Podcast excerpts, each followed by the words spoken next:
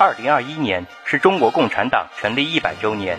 回首过往一百年来，中国共产党励精图治，风雨无阻，奋力诠释了“千磨万击还坚劲，任尔东西南北风”的拼搏进取，演绎了“安得广厦千万间，大庇天下寒士俱欢颜”的担当奉献。一百周年，在庆祝我们党百年华诞的重大时刻。在两个一百年奋斗目标历史交汇的关键节点，在全党集中开展党史学习教育，正当其时，十分必要。广大党员干部应通过实际作为，奋力奏响建党一百周年的华美乐章。本期的主题是党史上的今天。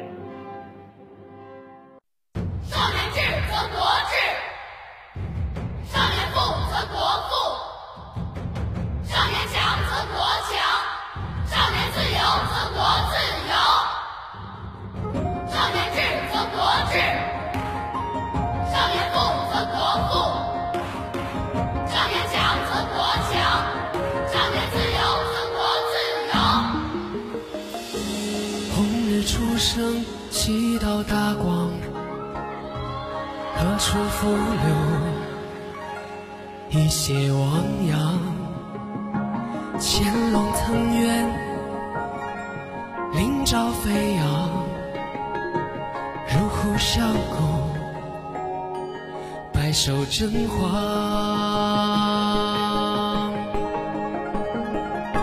少年自由，少年狂。生死山河挺脊梁，将日月再丈量。今朝为我少年郎，敢问天地是锋芒，披荆斩棘谁能挡？世人笑我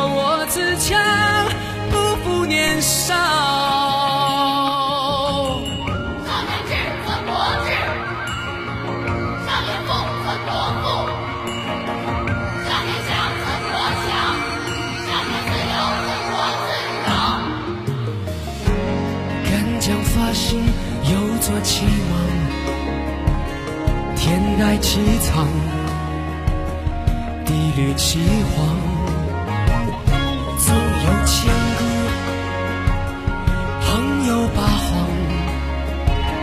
前途似海，来日方长。少年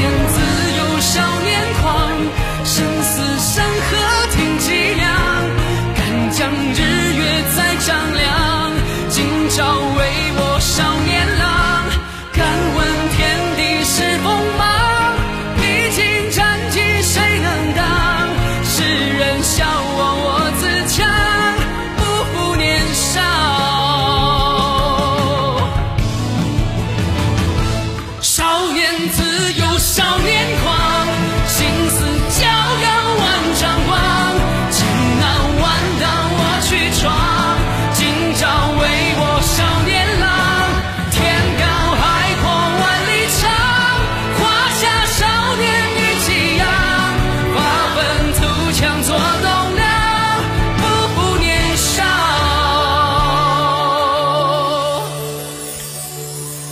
发愤图强做栋梁，不负年少。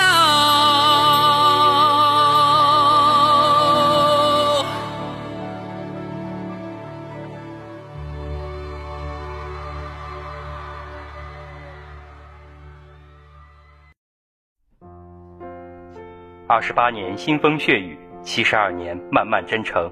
这一百年，我们曾走过绿荫花溪，也踏过硝烟弥漫。即使有那些凉薄甘苦，我们的祖国也依旧能披荆斩棘，行歌万里。百年之后，江河依然是滚滚向东，家国依然是欣欣向荣。新时代的中华儿女正在共产党伟大灯塔引领下乘风破浪，奋勇前行。每个时代都有每个时代的责任。其中，青年更应该积极向上，力担重任。梁启超在《少年中国说》中高声呐喊：“故今日之责任，不在他人，而全在我少年。”鲁迅也在《随感录》大力呼告：“愿中国青年都摆脱冷气，只是向上走，不必听自暴自弃者流的话。能做事的做事，能发声的发声。”在学校，同学们积极要求入党，拥党爱党，坚决维护党的权益；对外积极呼吁祖国统一，关心国家政治热点。这是一幅多有未来的画面。一百年筚路蓝缕，一百年风雨兼程，中国能有今天，离不开先烈们的奋斗。在不同时代下，爱国有着不同的内涵。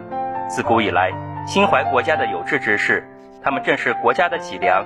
革命时期，仁人志士白眼观天下，担心报国家，以己之力投入到变革的浪潮中。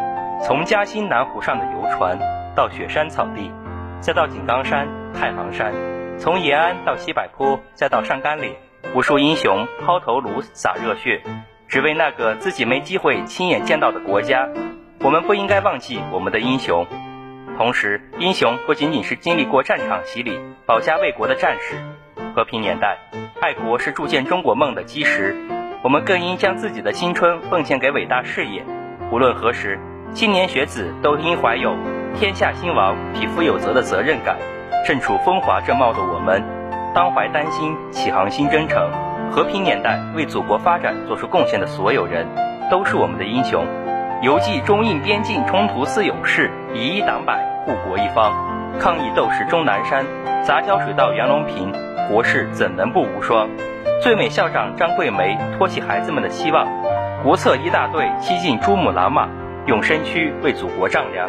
这些国家脊梁们化作一束至纯至强之光，照亮后人前进道路，也是党赋予我们的光芒。我爱共产党领导下的祖国，爱它的江河湖海，爱它的千峰百丈，爱它每一刻带给我的每一次感动，爱它多姿多彩的民俗风情。生于此。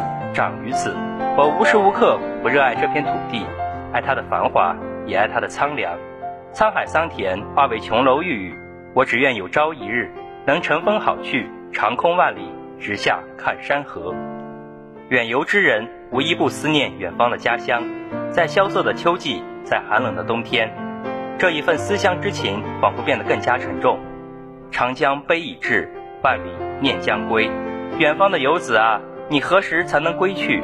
去看看故乡的草、故乡的木、故乡的人，不用再在梦里一遍一遍地呼喊他们的名字。周恩来总理说：“中国人民一定能彻底的解放台湾，完成全国的统一。”中华民族伟大复兴的新长征路上，关卡重重，荆棘丛生。在这充满机遇的新时代，也潜伏着诸多挑战：贸易战、区域纠纷、文化冲突、恐怖主义。在这么多的博弈中，中国在共产党的领导下，采取一系列的有力回击，并且以良好的发展速度，让世界感慨中国的韧性与稳定。一条路并不因为它路边长满荆棘而丧失其美丽，中国依然在民族伟大复兴之路上前行，乘风破浪，披荆斩棘。历史之轮下的血色车辙和一路骸骨，无不提醒着我们：生于忧患，死于安乐。为危者安，为亡者存。忧患意识是发展之路上的一剂良药，时刻鞭策我们向前奔跑。东欧巨变，苏联解体，往事仿佛历历在目。中国的马克思主义能够生生不息，在于它能与时俱进。唯有如此，才建设成有中国特色的社会主义国家。激励之所举，则无不甚也；众志之所为，则无不成也。无论利还是智，积聚起来才能成大事。在家国中。这句话也意味着求同存异，从合作共赢中增强自身实力，以一整体去共同面对复杂多变的国际环境。人既发扬戳利益，则邦国益亦兴起。建党百年，红星照耀，恰是百年风华。我们是党百年目标的见证者，是国百年目标的亲历者。生逢如此时代，肩负如此使命，我们怎能落寞，自甘庸俗？